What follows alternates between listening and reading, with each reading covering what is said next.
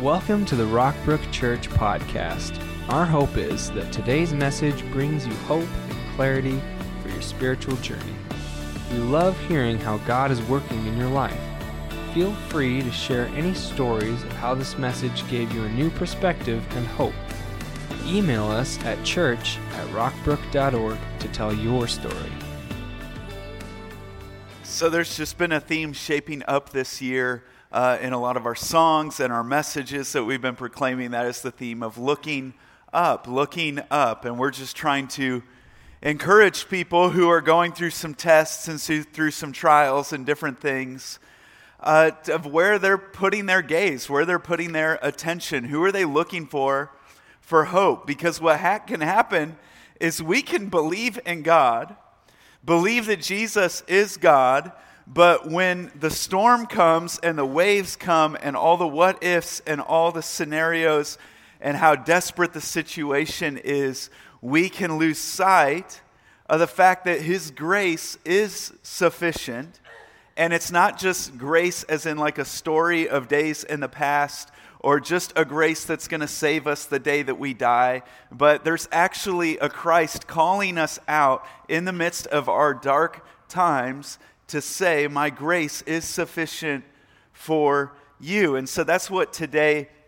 That's what today is. It's an encouragement to someone in our church to just look up, to look up once again. And we're in no way, when we say that, dumbing down your situation or your circumstance or minimizing what you're going through. Please hear that today, that we're in no way trying to gaze, uh, graze over or gloss over uh, the condition you are in, or the report that you got, or the prognosis, or whatever it is. We're not belittling the reality of what is happening in your life or what you're living in. We're just offering an alternative. We're offering the hope that is a powerful alternative in the midst of your storm. And it doesn't require that you change your location. It doesn't even require that you change your physical posture. It just says you can just move your eyes, move the attention of your heart onto a God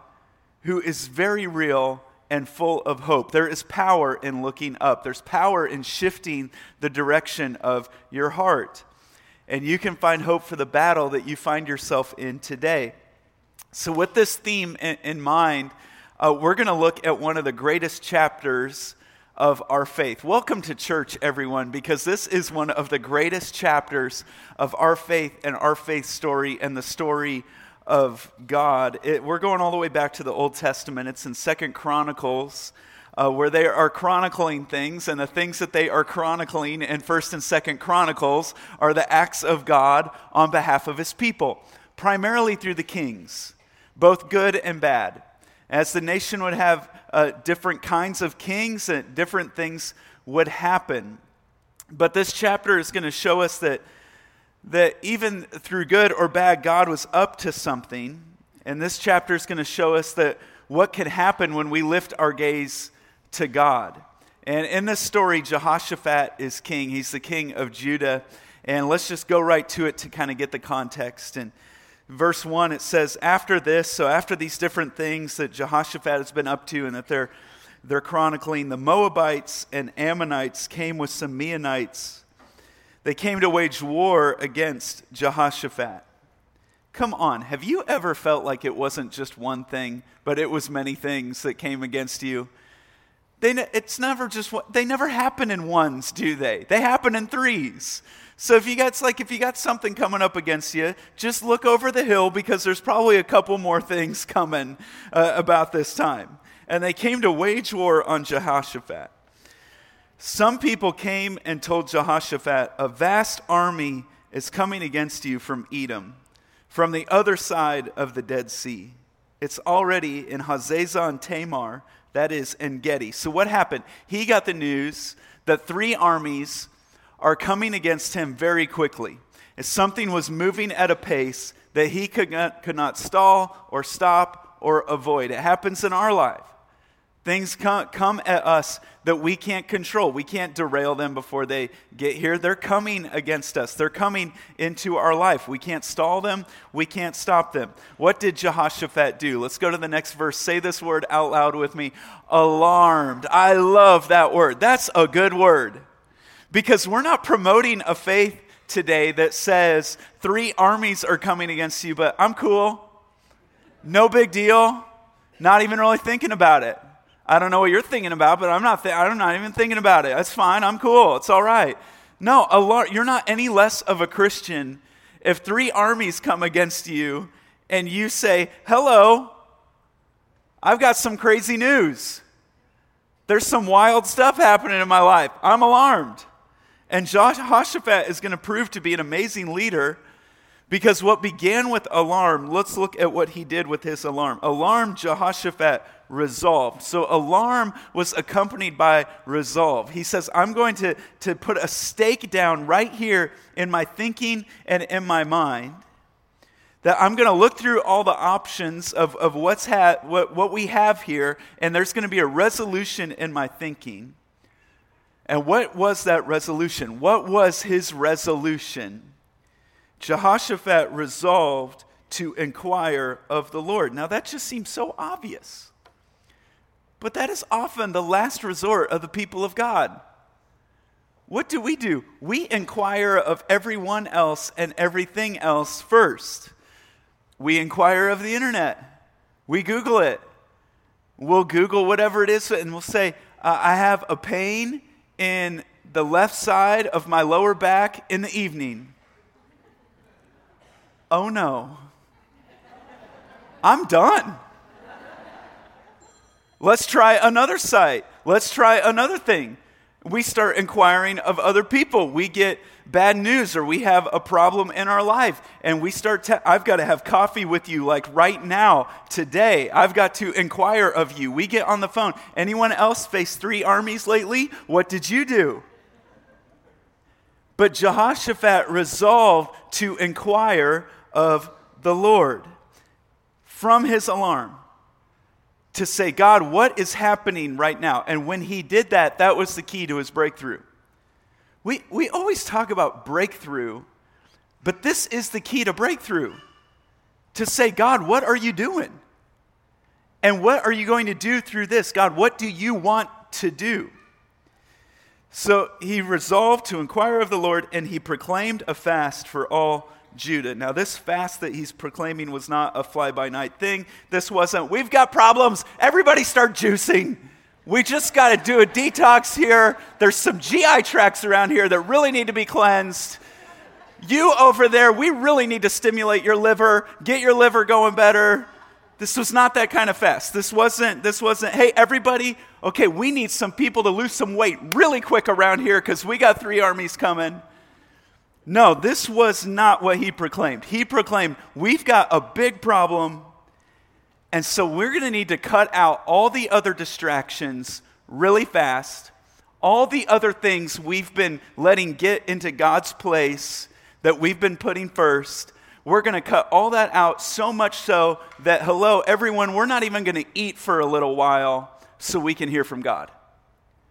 We're going to starve the world, starve the flesh, so that we can get a word from God because we've got big problems and we've got to hear from God. We need to hear from God. Verse 4 the people of Judah came together. That was really smart on their part to seek help from the Lord. Indeed, they came from every town in Judah to seek him. Then Jehoshaphat stood up in the assembly of Judah and Jerusalem at the temple of the Lord. This was up at a, a high place in front of the new courtyard. So this is up at a, the, for these people, high places were very, very real. The mountains were very, very real for them and for the story of their faith. I mean, when, when the ark of Noah found its resting place, it was on top of a mountain, Mount Ararat when Abraham was in the struggle of knowing there was a promise coming through his son of a new nation, but God asked him to be willing to give up his son. And then a ram appears caught in the thicket. God provided. Where was that? That was on Mount Moriah, when Moses met with God and the earth quaked and they couldn't even see him face to face. A cloud descended, the glory of God came. All that happened on Mount Horeb or Mount Sinai. When the prophets of Baal came against the people of God and Elijah calls them out, calls down fire from heaven, that happens at the top of Mount Carmel. At the end of the day, Jesus gave his life on what some would say is Mount Moriah, the lower regions of that Temple Mount, on the, the lower regions of the same place where this is happening. And God is inviting us to turn our eyes up, to look up, to, to see that help is not going to come from these people. It may come through these people, but help is going to come from God. It's the same call He gives us today to get, to get our eyes up to a higher elevation. The help is not going to come from your circumstances. Help isn't going to come from a group of people here. It may come through what God is going to do, but ultimately the source is Him. It comes from God. So they stopped and looked up. And what happened for them as they stopped and fasted and looked up can happen for us. What can happen for us as we stop and look up? The first thing that happens if you're taking notes is we see God is seated on an unassailable throne. That may be a new word for you, but I love that word. I want to invite you to look up. And when you look up, see God seated on an unassailable throne, meaning that it cannot be attacked or defeated. God is seated in that place today. God's not pacing, God's not even standing. There's not an ounce of anxiety in God today. He's seated on a throne that cannot be threatened from any angle. The scripture says, Lord, the, the God of our ancestors, are you not the God who is in heaven? You rule over all the kingdoms of the nations. Power and might are in your hand, and no one can withstand you. So, God, you ultimately rule over this nation and their nations, and you're seated on an unassailable throne of power and might. And we know this, but when the pressure of life comes, we have to lift our eyes up above the wind and the waves and the when and the where and the why and see there is a God seated on an unassailable throne, and He's my God. That's my heavenly Father seated there.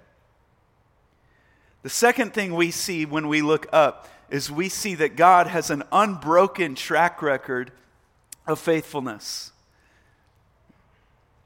So, immediately, what Jehoshaphat does, because the, backstory of this is these armies are coming from an area where God did not let the people of God go and fully destroy them.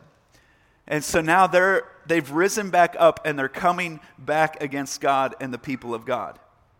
Verse 7 Our God, did you not drive out the inhabitants of this land before your people, Israel, and give it forever to the descendants of Abraham, your friend? What Jehoshaphat is remembering is God comes through for us. He came through for us. That we've been knocked down before, but we haven't been destroyed, and that's true for you today. We've all been knocked down, but none of us have been utterly destroyed because you're still here today. You're here. You have not been destroyed.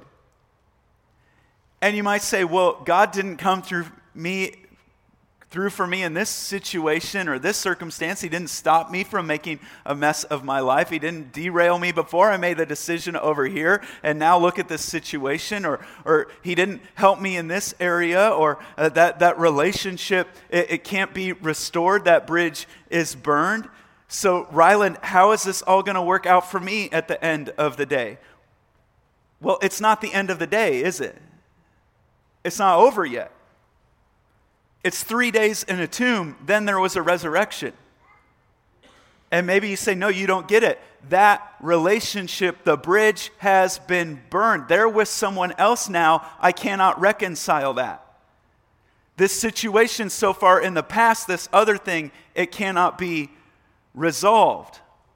Okay, well, that chapter of your life may be closed but the chapters of your life have not been closed. God is not finished. And this may be the tomb, this may be the dark part of your story. But God's work in your life is not finished, and God's opportunity to continue to do what only God can do is still alive today. This is not preacher talk, this is the resurrection. This is resurrection talk. It looked over when Christ was in the grave.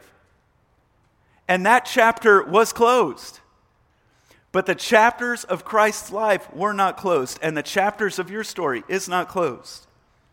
And when we come to come to God and say, I don't know if I can go through this. God is saying, You can't, but you can look up to someone who has an unbroken track record of faithfulness. The third thing that happens when we look up is we replace self dependency with God ability. And God ability is so much better than self dependency because self dependency runs out very quickly. Because there are so many situations in life we just flat out cannot control. We can't do anything about them. Verse 12, they say, Our God, will you not judge them? In other words, we're gonna need you, we need you to get after these enemies. You, you've done it in the past, you can do it in the present. You get after these enemies, for we have no power to face this vast army that is attacking us. And that's a great confession instead of lying here all night long thinking about how I'm going to solve this or how this is all going to work out or playing out all the scenarios, I'm going to confess that I do not have the power to control this. I don't have the power to fix this. I don't have the power to manage this scenario. There's so much in our life we flat out just cannot control and to just come back to God and say, God, you know, I can't go across the country and barge in and get my spouse back. God, you know, I can't travel to this other state and get my kid right now. I don't have the power to manage this scenario. I don't have the power to fix this thing. I can't do it. Then look at this desperate cry. We do not know what to do. And sometimes we just need to say the simple thing I don't know what to do. Remember, Jehoshaphat was alarmed, but he resolved something. He resolved to shut out all the other noise so he could hear from God. Even before God spoke, he said, I'm going to remind us now of who we're dealing with, and we're dealing with a God who is seated on an unassailable throne. He has an unbroken track record of faithfulness. So let's put our dependency on him, on his ability. We don't know what to do, but our eyes are on you. God, I can't take on three armies. God, I can't control this other person. I can't manage this situation. But what I can control and what I can choose is my response. And my response is to have some resolve in you, to look to you. Verse 13 All the men of Judah, with their wives and children and little ones, stood there before the Lord. There they are. We've all come, we've all gathered. We're, we're all standing, we're all lifting our eyes. Mind you, there's three armies coming quickly. And we're just going to look up to our God. We're going to look up to our God because I look at God, then I look at you. I look at God, then I look at this circumstance. The Spirit of the Lord fell on a messenger. Verse 15, he said, Listen, King Jehoshaphat and all who live in Judah and Jerusalem, this is what the Lord says to you Do not be afraid or discouraged because of this vast army, for the battle is not yours, but God's. And whatever it is you're facing, you've got to remind yourself that God is fighting this battle. That you can say, I'll do whatever God leads me to do, but God is fighting this battle. You know why that's important? Because I don't have the power to fight this battle anyway. But my eyes are on God, and God is responding. And we're going to replace our self dependence with God ability. And number four, watch what happens next. God gives a promise for deliverance. He wants to give you a promise for deliverance as well. The battle is not yours, it's God's. So he says, here's, he says, the battle is the Lord's, and now here's the plan. Okay, here's what's going to happen. Verse 16 Tomorrow, march down against them. Huh? I thought we didn't have to do anything. I thought this was your battle. I thought I was just going to watch TV for a little while, kind of in the back of my mind, ruminate on some of these scenarios of how you might fix this, crack the door open afterwards, see, ah, he got it. Good. I didn't think I didn't think I was going to have to do anything here. What are you talking about tomorrow? March down against them. Yeah, you're going to go down there. You're going to march out to three armies. Okay, if that's what you say we'll do, then that's what we'll do. They will be climbing up the pass of Ziz. I know this because I'm the maker of heaven and earth. And you will find them at the end of the gorge in the desert of Jeruel. I know this because I'm the God of heaven and earth. So while you're playing out all the scenarios of how this might work out, you might want to look up to me because I actually know how it's going to work out. I actually know what's going to happen. You will not have to fight this battle. Take up your positions, stand firm, stand firm and see the deliverance of the Lord. The Lord will give you. Judah and Jerusalem. Do not be afraid. Do not be discouraged. Go out to face them tomorrow, and the Lord will be with you. These are the marching orders. And many of you have been given marching orders. The face of a horrible problem or a diagnosis. You've been giving your marching orders to the way that seems wise, but as you go, remember that those marching orders aren't ultimately what saves you, it's God who saves you. So, yes, go on the marching orders, do the treatments, take the regiments, T- take what the godly wisdom that that someone has given you. Go on those marching orders, but all the while, remember that this regiment, this treatment, this thing, that, that it's not my ultimate warrior. It's not my ultimate defender. God is my defender, God is my warrior. Go out and face it. He didn't say turn, turn your back and pretend that they aren't there. No, go face them. Because you know the Lord your God is with you.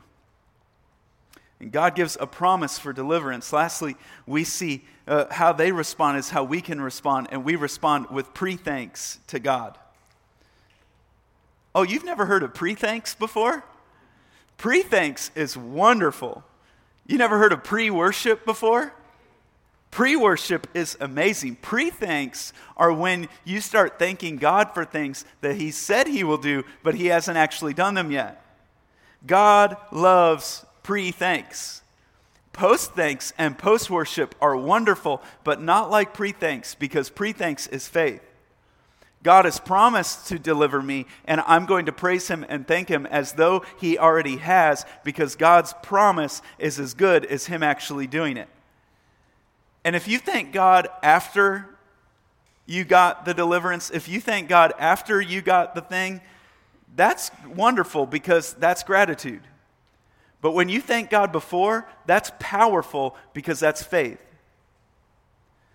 Verse 18 Jehoshaphat bowed down with his face on the ground, and all the people of Judah and Jerusalem fell down and worshiped before the Lord. Then some Levites from the Kohathites and Korahites stood up and praised the Lord, the God of Israel, with a very loud voice. God has spoken. The people have stood. They have now bowed down. The worship leader said, well, Let's just start praising God right now. Let's just start praising Him now. Some loud praise right now because fear is loud. It's all consuming. Worry is loud. It can be all consuming. But loud praise drowns out loud fear. Fear and worship, they don't coexist, they can't exist in the same space. Worry and worship cannot exist in the same space. One displaces the other. And these people began to displace their fearful thoughts with faithful thoughts, thoughts of God's faithfulness. They began to displace their worried thoughts with worshipful thoughts. It says, early in the morning, they left for the desert of Tekoa. As they set out, Jehoshaphat stood and said, Listen to me, Judah and people of Jerusalem. Have faith in the Lord your God, and you will be upheld. Have faith in his prophets, and you will be successful. After consulting the people, Jehoshaphat appointed men to sing to the Lord and to praise him for his splendor of his holiness. as they went out ahead of the army, saying, Give thanks to the Lord, for his love endures forever. Give thanks to the Lord, for his love endures forever. That's your verse one, that's your pre chorus one, that's your chorus, your verse two, your pre chorus two, your chorus repeat, that's your bridge, uh, that's your, your turnaround, uh, that's your ending, that's your intro, your outro right there. Give thanks to the Lord, for his love endures forever. And the army begins singing. I think that's a great idea. Just throw the worship leaders out in front. And the army starts singing.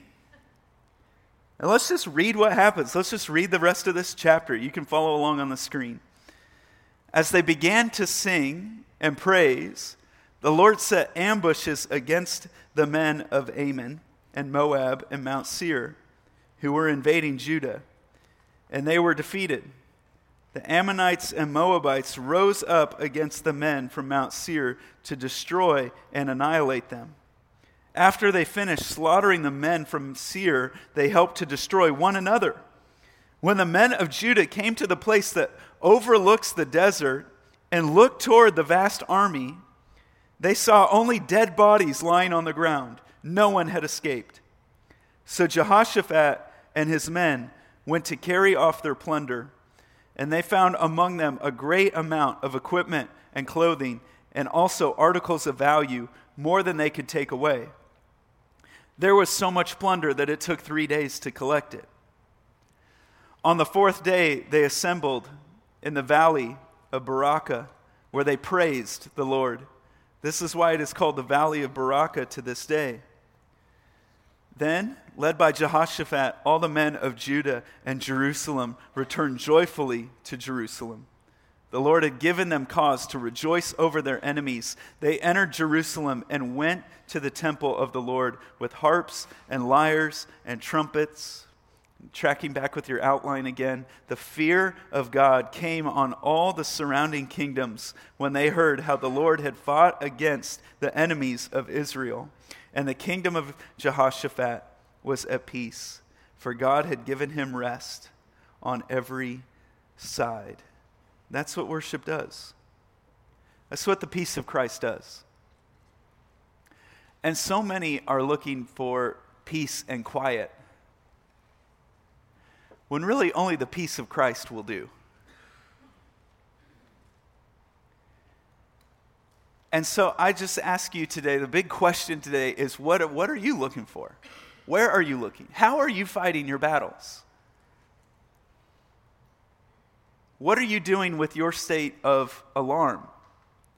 And what have you resolved? What is the resolution in your thinking? And we want to invite you this weekend to look up. Let's pray together. Heavenly Father, please let worship displace our worry. Let your faithfulness displace our fear. God, we need rest on every side. We need the peace that comes from Christ, not, not peace and quiet. We need the peace of Christ.